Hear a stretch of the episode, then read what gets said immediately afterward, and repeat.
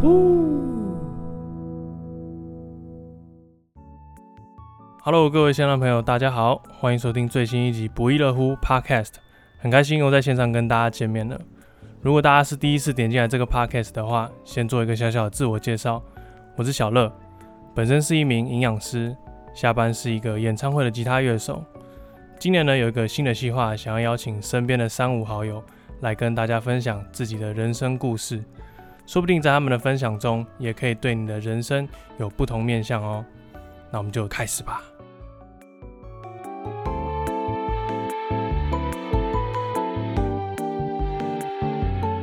大家有没有觉得最近脸书上啊，或者说社群平台上，越来越多这种国外的乐团啊，或是歌手，甚至是台湾本地的音乐季、音乐节越来越多了？但是大家知道吗？在每一场演唱会背后啊，除了主唱外，更有一群默默耕耘的这个乐手老师们，一同在台上啊挥洒出这个音乐的光彩。诶，没有这些乐手老师的这个加持啊，其实这个现场演出啊就少了一位。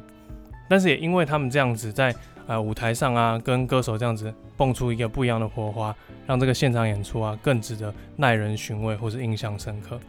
今天很开心啊，邀请我自己认为在乐手界。这个帅度是前三名，哎，他说第二，没人敢说第一的小便老师来上我们这集不亦乐乎的 Podcast，我们先掌声欢迎小便老师。嗨，大家好，我是小便。我们很开心很邀请小便，因为其他百忙之中来上我们这个节目，因为他平常这个哦音乐案子真的非常非常非常多。那我们可不可以请小便先小小自我介绍一下，说哎，平常专业在哪个乐器上啊？可以让大家知道一下。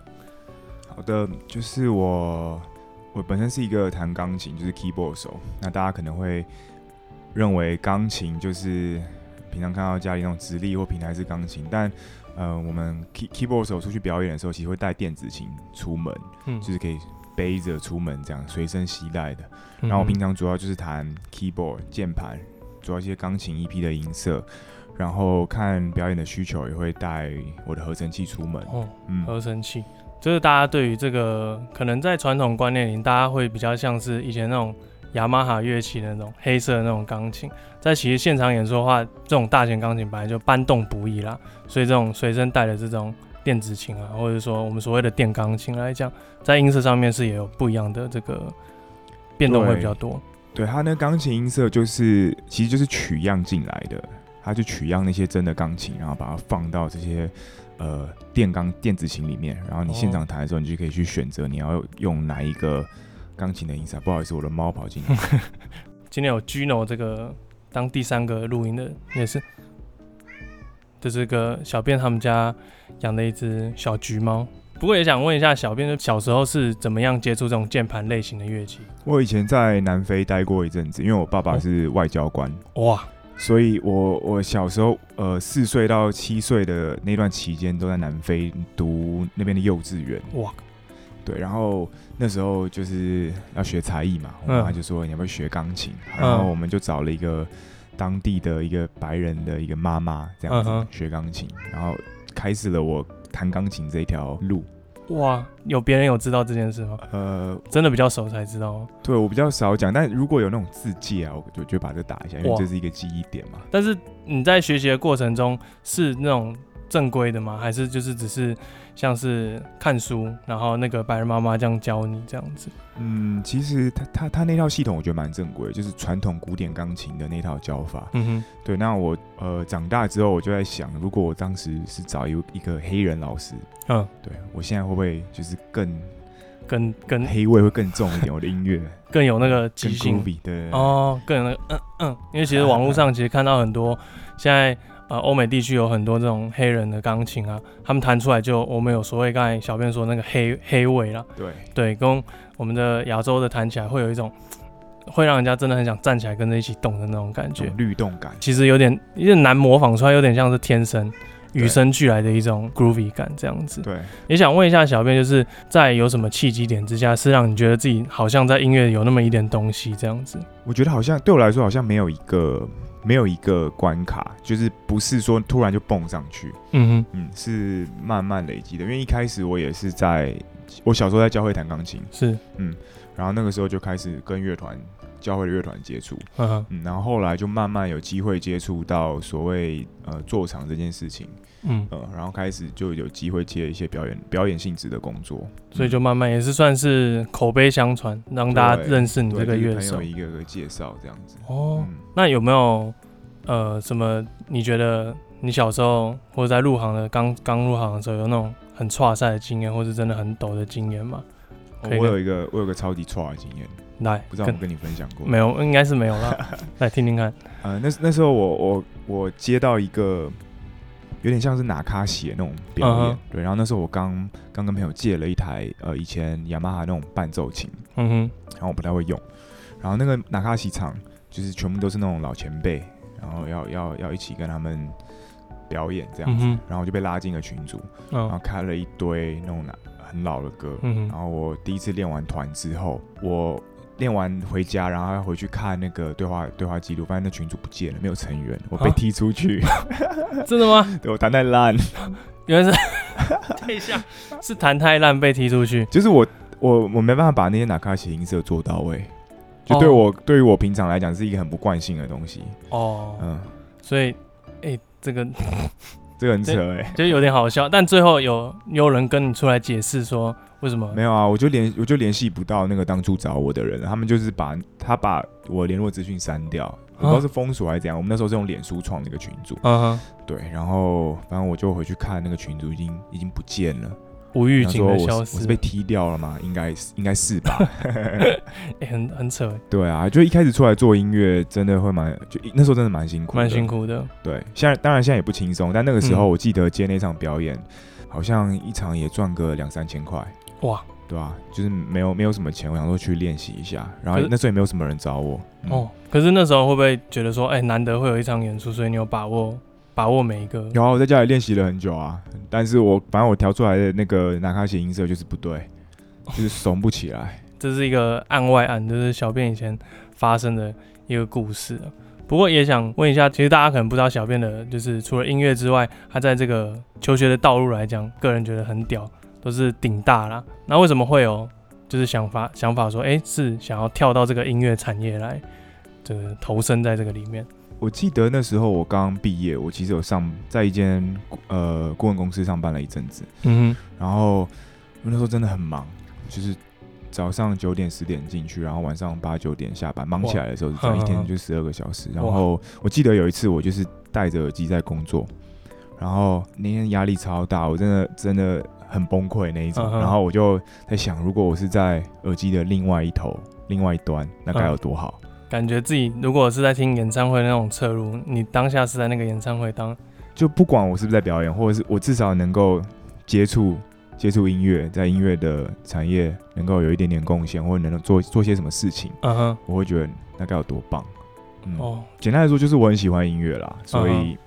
那个时候就决定离职这样子。离职哦。嗯那你觉得你自己是有组过一个乐团？呃，对，我有在瘦瘦英雄里面待过一阵子，待过一阵。嗯、那你觉得说以团员的身份，像是你除了瘦瘦英雄，也有在梁氏这个乐团？对，梁氏跟东波、东波这几个乐团当做里面的团员，嗯、也想问一下，在团员跟乐手之间差别来讲，你觉得心态上啊，或者是说弹奏技巧上有没有呃会有不一样的心态？呃，我觉得最大的差别就是你当当当乐手的时候，你就要想办法用各种的，你要给出各种答案。嗯、就比如说这首歌要用什么样的音色，用什么样的节奏，用什么样的和弦会适合这一首歌。嗯，对，你要想办法去尽量把答案找出来。但如果是呃，你做自己做做艺人，自己做组乐团，你可以你可以天马行空，哦、你可以不用去管答案是什么，因为那个问题是你自己创造出来的。哦，嗯，那我们都说，在这个人生的道路来讲，都是一分的运气加上九十九分的努力嘛。那你觉得你在这个里面来讲，在你入行这么多年，你觉得努力跟天分或者说运气哪一个会比较重要？我觉得努，我觉得努力一定比运气再多一点，因为应该说机会会会不时不时的一直出现，但出现的时候你准备好好了没？这件事情很重要。嗯哼，嗯。所以你一直都，就是说在闲暇之余，不管是没有在接场，或者说有其他案子的时候，你就会开始自己有自己的那种训练菜单嘛。对，当当然没有说就是闲暇时间都在练琴啦，因为我很喜欢打电动，我蛮宅的。对，但我还是会尽量把一些时间抽出来去补足我认为我现在不技能不够的地方。哦，嗯、那你有没有可以推荐，就是说弹这种键盘类型的可以练习的东西啊，或者说有什么嗯心法可以跟大家分享的？我我我我蛮推荐一本书，嗯，它虽然是在讲爵士钢琴的一套理论，但我觉得它里面介绍了很多很泛用的，比如不管是和声或是节奏形态。对，uh huh. 然后那首那本书叫《The Jazz Piano Book》，Jazz Piano Book 封面是什么颜色的？封面是一个蓝色的，然后有一个键盘哦，oh. 蓝天白云。对，然后他作者叫 Mark Levin。Mark Levin，对，他是他他这本书算是从基础开始教吗？还是他其实你需要有一点程度？我觉得他由浅入深，哦，嗯，都有让，让一个初学者可以更完全的了解到。所以其实很多你现在用的手法，或者说和声的概念或编曲的想法，都是我觉得出发点都，我一开始会让我的和声建构起来，很多都是因为这本书，都是因为这本书。嗯、哦，我觉得可以，到时候也可以贴上这本书的链接，让这个有兴趣的朋友一起来这个研读看看，说不定下一个。厉害的乐手就是你，那也想请小编，因为刚才也有说，你除了在行的是这个键盘类型，电钢琴或是电那个 KB 之外，你在对于合成器来讲也是有呃一定的研究。那我相信合成器这三个字，对于就是一般接触演唱会的人来讲，或是说一般的听众来讲，可能不知道什么叫做合成器，可以跟大家分享一下什么是合成器吗？合成器就是说它的音色是合成出来的。它跟我刚刚说到钢琴、电钢琴的音色是 sample，就是去取样那些真实乐器的声音，它的逻辑不太一样。它是用基本的波形去把你要的声音去合成出来。嗯哼，嗯，所以它可以做的音色的类型就会更广泛。哦，嗯、但合成器还有在细分什么样的类型吗？呃，最大的两派，你可以你可以把合成器分成。比较现代一点，它就是加法合成器跟减法合成器。嗯哼，嗯，然后加法合成器的意思就是它是把音色去叠加上去。哦，然后减法合成器呢，它是先给你一个频率内容最满的一个波形，然后你再慢慢用 filter 去砍它。哦，对，然后刚刚前面讲到加法合成器，一般就是说这是 FM 的合成器，然后减法它是现在目前。比较常见也比较容易使用的一种合成器类型哦，因为它是从最满的让你慢慢一个一个减，比起你从零开始加上去。对，FM 的的逻辑其实蛮蛮复杂的。哦，对，我之前有花一点时间去去找老师上课，但我发现就是 要投入时间真的很多，然后我嗯后来没有继续研究它。嗯、哦，那也想问一下小便说，合成器在一场演唱会里面。大概扮演是什么样的角色？因为它不像钢，可能不像钢琴，就是可能有很柔和的音色啊，或者怎么样。那合成器会用在什么样的场合之下？你觉得？我觉得它其实可以出现的地方都很多。你只要觉得这一首歌钢琴或者是 EP 不适合，你都可以去试试看有合成器有没有它可以做的位置。比如说你要做那种呃 pad 类的音色，去把大家的音乐包住。嗯，或者你想要去做那种 lead 类很刷的音色，去这边当成主奏乐器，哦、合成器都可以做到这些事情。哦，那有没有推荐，就是一首某某几首歌，可以推荐大家去听听看，合成器大概会有什么样的音色或是感觉吗？哇，这一题很难呢，因为你现在听到几乎所有的歌里面都可能都会有合成器。哦，真的吗？呃，所以不一定都是从就是电钢琴或是。Keyboard 弹出来，就是它可能不一定只有电钢琴或者是 E piano，它可能其他需要去补频率的地方，它可能就会考虑合成器这个乐器。哦嗯、了解。那也想问一下小编，就是自己在除了这个现场演出以外，其实也接了很多就是幕后比较多录音类的工作。那自己曾曾经在录音上有没有遇到过什么瓶颈啊，或者说有趣的事情？我觉得录音就是假如说你今天是要录真的钢琴，嗯，那那个事前的准备，我我觉得就会比较多一点，因为你录音室是有有要要费用嘛，一小时计费。嗯，对，没错。你没准备好去了就是浪费时间，会多浪费、嗯、会多浪费一些时间。没错。对，所以对我来说，因为我我自己有时候弹琴的呼吸会比较 ahead 一点，就是会在前面一点，有时候会太太急或太快。对，所以这件这件事情一直是我还在调整的，还在调整。对，所以比如说要去录音的时候，会发现，哎，录完好像都会快了一点，那这样就基本上就是不行嘛，你还要再修正。嗯，可能大家对于录音这方面，可能还因为虽然第一集是有讲到那个奕弘制作人在关于录音的一些东西，但是其实录音的美感还是非常非常的深。就简单提几个，就是我们在进录音室的时候，我们一定要有对着节拍器，就是如果有定数的歌来讲。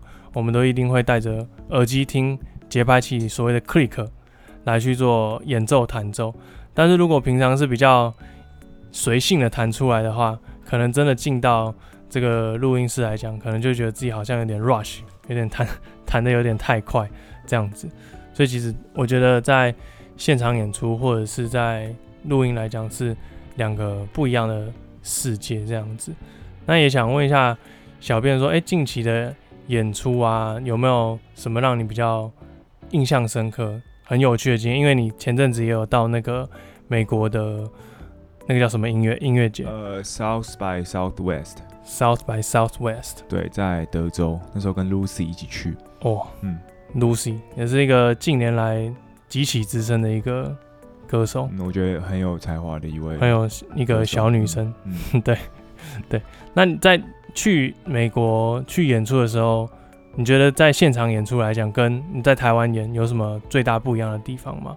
我觉得在台上其实没有没有太大的差别，因为其实现在的那个演出它都有一套工业标准，就是不会因为你去到了不同的地方，它的那个环境差异太大哦，就大家都还是戴耳机啊，然后还是用你习惯的乐器。对对，我觉得差别应该是在于台下的观众。那你觉得观众跟台湾的音乐祭比有没有？有差吗？美国的话，呃，我觉得美美当然你可能会觉得台湾观众有时候比较冷静一点，那美国的话，他们就是有什么想法就表达出来，就是所以同时就他嗨的时候真的会给你嗨起来，还会跳起来，真的、哦、就真的就真的会比较嗨，这样对。但如果你真不怎么样，你也会看得出来的。哦，他们情绪表达是很、呃、对很冷。不怎么样，很冷静，就是很冷静哦，就是算是一个很很不一样的经验。因为其实，在当乐手这条路来讲，其中一个心愿当然就是除了把全台湾各地的这个大小场馆都跑过一遍之外，也最想要往国外发展，就是能够踏上国外的舞台，感觉是就是我们做乐手来讲一个很自己很希望自己能够达到其中一个目标啦。对对对，好。我们这边呢，先进一段小小的广告时间，我们先休息一下。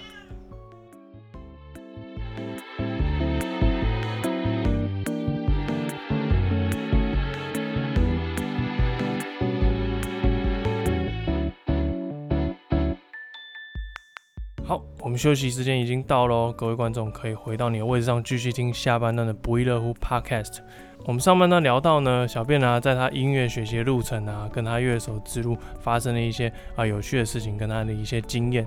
下半段呢，我们来着重在他这个经手的乐器上，合成器。因为刚刚有讲到合成器在演唱会来讲是一个很重要的一个乐器之一。那我们来请小编来跟大家介绍一下他现在手边这台合成器的一些功能吧。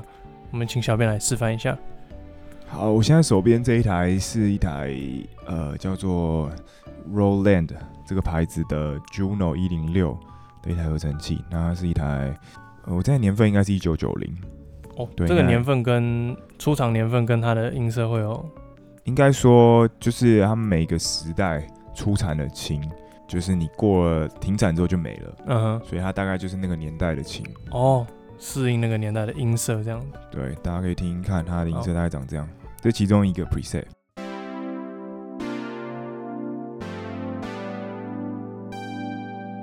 嗯哼，还有那个感觉，那它会有什么样的、什么样的可以可以变化的感觉吗？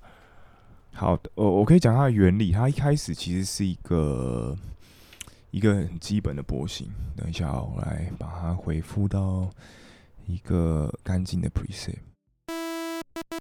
这是一个基本的 soul wave，我们就要锯齿波。嗯，锯齿波。好像那个因为八 beat 的那种。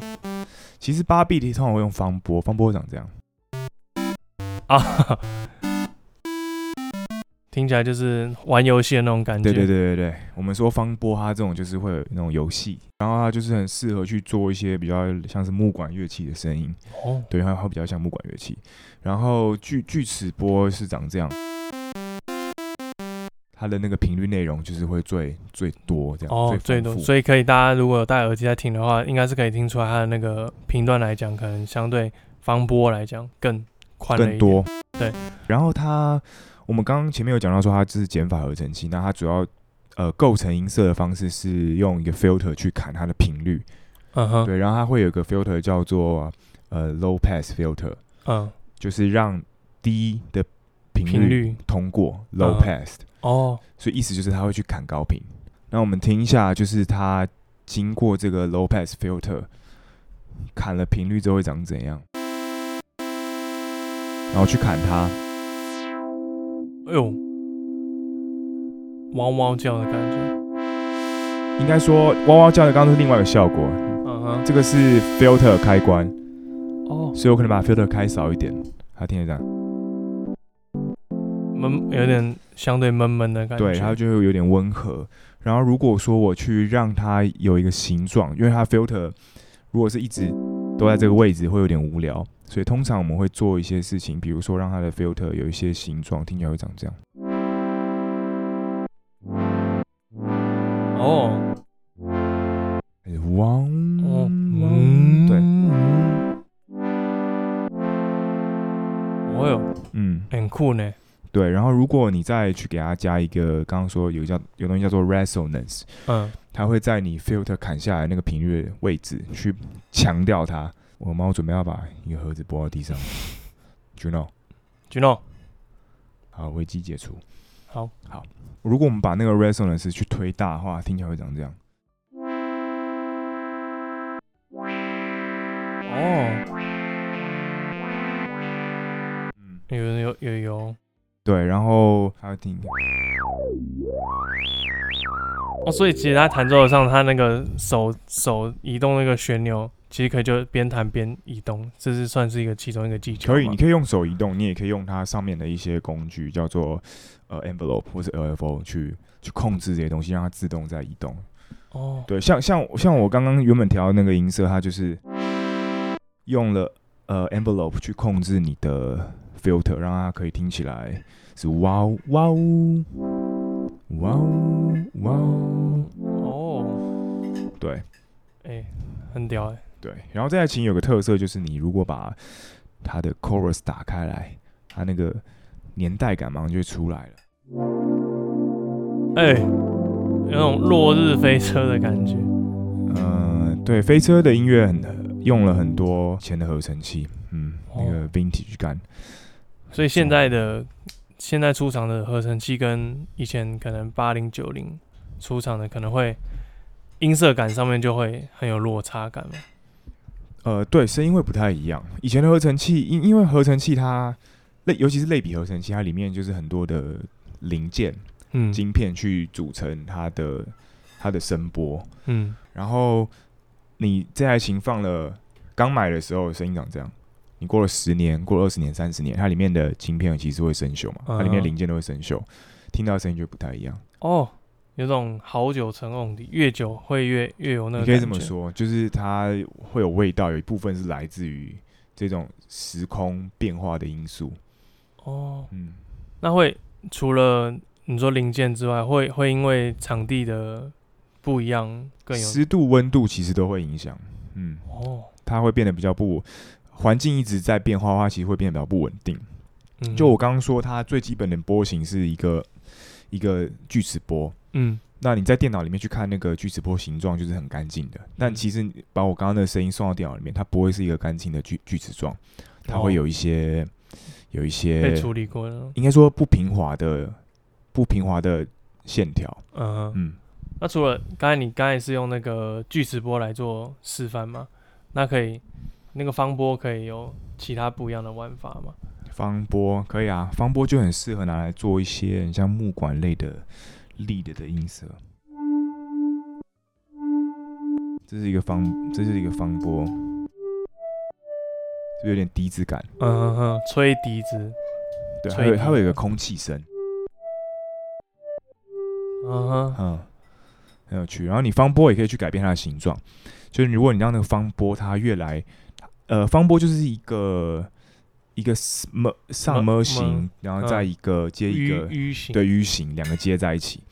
然后你可以让那个波的宽度慢慢变窄，它变窄会变这样，这变窄了。哦，对，到最窄的时候声音会几乎不见。哦，对，我先把 filter 开回来。就它变窄的时候呢，你会发现它的那个声音越来越像锯齿波，这是，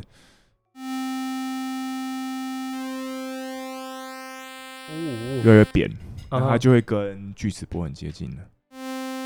哎，对，没有仔细听感，感觉会像是同一个同一个波形，对，会会蛮像的，听感上会蛮像的。所以其实这种。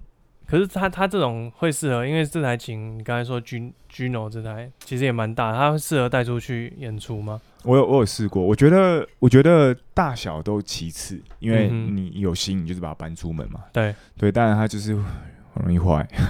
哦，因为可能湿度。对，我记得乐团我有带出去演过一次，然后回来就有一个 voice 坏掉，一个 voice trip。嗯，所以这种比较就是比较 vintage 的机型，最好还是待在室内。当当录音会比较，就看你有没有那个屁股可以修它。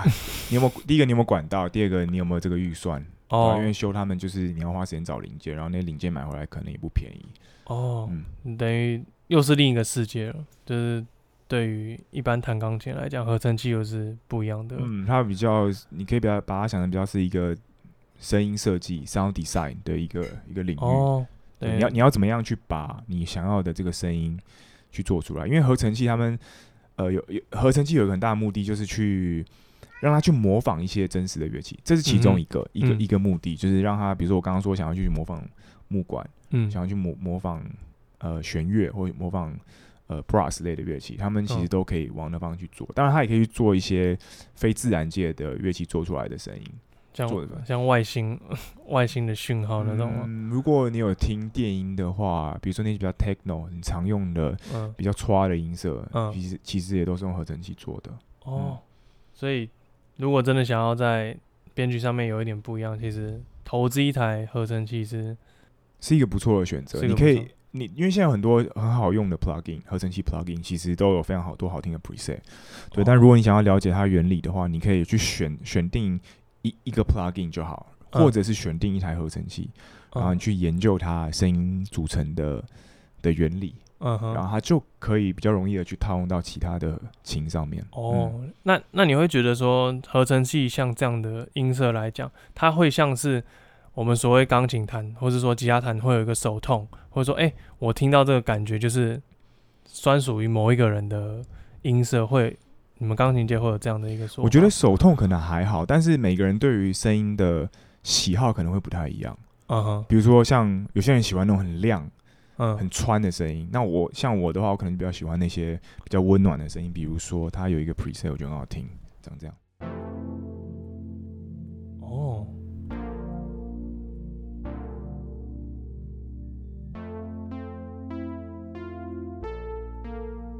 嗯。对，像我觉得这种还有这个很好听的，这个我蛮喜欢。汪汪汪汪汪汪，晕晕的晕晕的感觉，可以可以这么说，嗨嗨玩，这是你的感受嘛？对，对，这我感受，因为自己蛮主观的，不知道大家听刚才听那些音色听起来是怎么样子。对，那想想问一下小小编在就是近期有什么作品是有用到合成器吗？或者是说，呃我。我自己的乐团粮食，我我蛮会蛮大量使用合成器的。哦，嗯，可以去听听看，比如说《古代太空人》里面就有合很多合成器的元素。嗯、哦，就是我我之前有去听过他们粮食在小地方展演空间的那个发片场，我觉得那个合成器的声音蛮有料的，我觉得。谢了谢了。对，那你在那个表演里面，我记得还有一个，就是地上会伸出一根管子，然后你会放在嘴巴里面。那个我相信大家在有一些演出里面应该有看过啦，可以请小便来帮忙介绍一下。像那个 Toe Box 对对对对 Toe Box 可以跟大家介绍一下什么是 Toe Box。可以，呃，它它是呃，我想一下啊，你如果去听看国外的音乐，比如说像 Bruno Mars，对，它里面有很多 Toe Box 的声音。那它是一个国外的一个乐手，他叫 Mr. Toe Toe Box。嗯嗯，然后你可以去听听看他他的作品，声音就长那样子。那它原理就是。把合成器的声音，就我刚刚讲的这种合成器，嗯哼，对，然后送一个频率那种最满的波形，通常会是锯齿波，嗯，然后送到一台叫做 Toe Box 的效果器里面，嗯哼，然后他再把那个声音接一条管子送进你的嘴巴里面，哦，让你的嘴巴去当音箱，哦，然后声音进到你嘴巴之后呢，你可以去决定它的形状，嗯哼，嗯，比如说我现在今天想要讲话，嗯，我想要讲什么内容。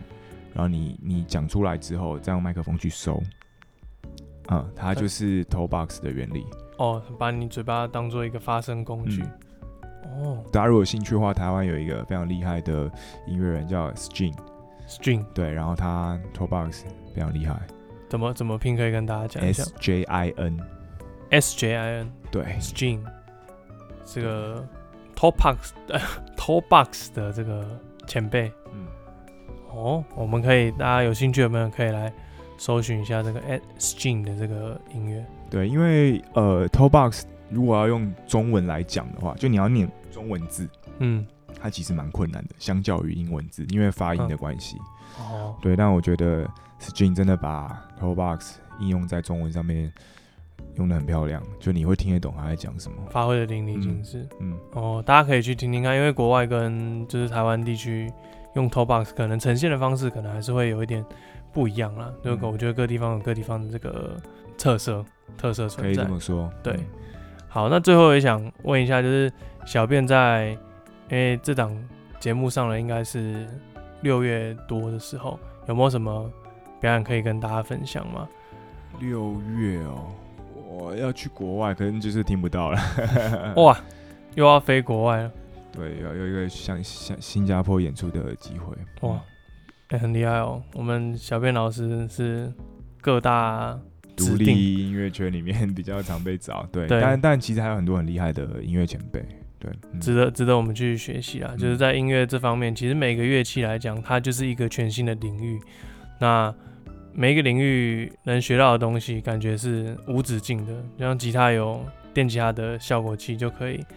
你讲个三天三夜应该讲不完，嗯，我觉得。那我相信电钢琴或是钢琴，甚至刚才说的合成器来讲，那小编都花了近十几年，甚至可能快二十年的这个岁月都花在这个键盘的上面，所以可想而知，在每一个领域来讲，你要深耕来讲，绝对不是说一两年你就可以自称自己是这个里面的王者。那你有呃有没有发现说，哎、欸，其实韩国，因为我们说韩国、日本。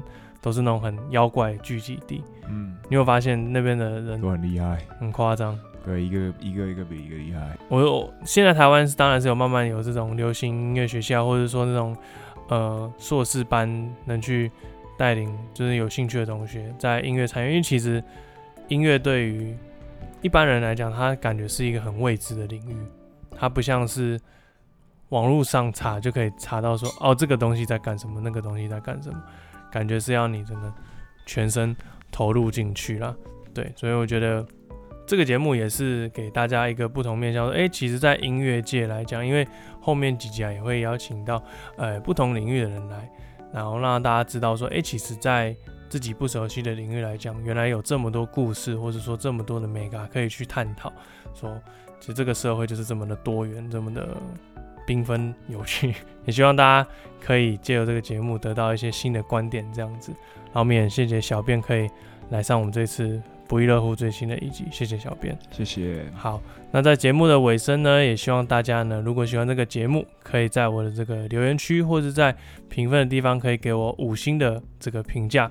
让我更有动力来做这个这一季的节目这样子。因为其实在这做这几集来，有收到一些朋友的回馈啊，不管是认识或不认识的，大家对于这个做这几集的评价，觉得都还蛮不错的，让我更有动力去做。那如果想要默默支持的话，下面有一个连结，啊，可以给一些实质性的鼓励。如果大家有余力的话，好，我们这一集呢，准备要进到尾声了，也谢谢大家收听这一集的不亦乐乎 Podcast。